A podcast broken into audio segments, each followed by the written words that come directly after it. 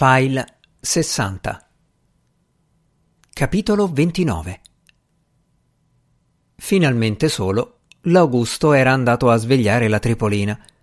Appena entrato in camera gli era preso un colpo, perché ancora una volta gli era sembrata morta anche lei. Stessa posizione della Lisetta nella cassa, con le mani intrecciate sull'addome, le mancava il rosario e il naso un po' blu. Poi l'aveva svegliata. La Tripolina s'era guardata in giro. Aveva chiesto che giorno fosse. Sabato. Che ore? Le sette passate. E tu cosa ci fai ancora qui? s'era meravigliata. L'Augusto aveva risposto che era per farle compagnia. La Tripolina aveva sorriso. Bravo, aveva detto. Allora, dopo cena, andiamo assieme a trovare la Lisetta.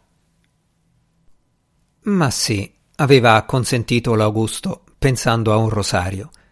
E di cena facciamo un bel riso e latte. Aveva quasi esultato la Tripolina, mentre la tristezza di quel piatto era scesa nell'animo del giovanotto. Solo che di latte non ce n'era più dopo quello bruciato la mattina, ed era finita con un riso in bianco che, in quanto a tristezza.